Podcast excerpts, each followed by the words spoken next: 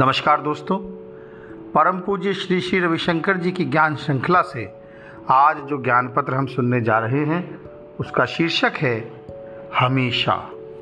जी हाँ हमें अपने जीवन में सब कुछ हमेशा चाहिए, जैसा कि हम चाहते हो।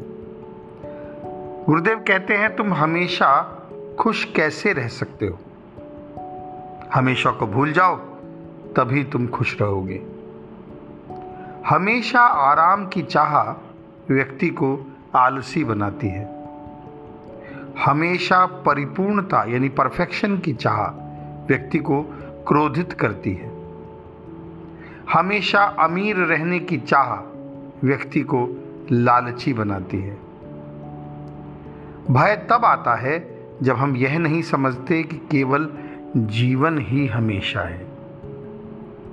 आत्मा के स्वभाव का आत्मा जो कि हमेशा है, संसार पर, वो संसार जो हमेशा नहीं है। आत्मा के स्वभाव का संसार पर प्रक्षेपण, यानी प्रोजेक्शन ही माया है। सारे रास्ते ऑलवेज तुम्हें आगे नहीं ले जा सकते। कोई एक रास्ता ही आपको आगे ले जाता है। यदि तुम अपने शब्द कोश से हमेशा को हटा दो तो सब कुछ ठीक है।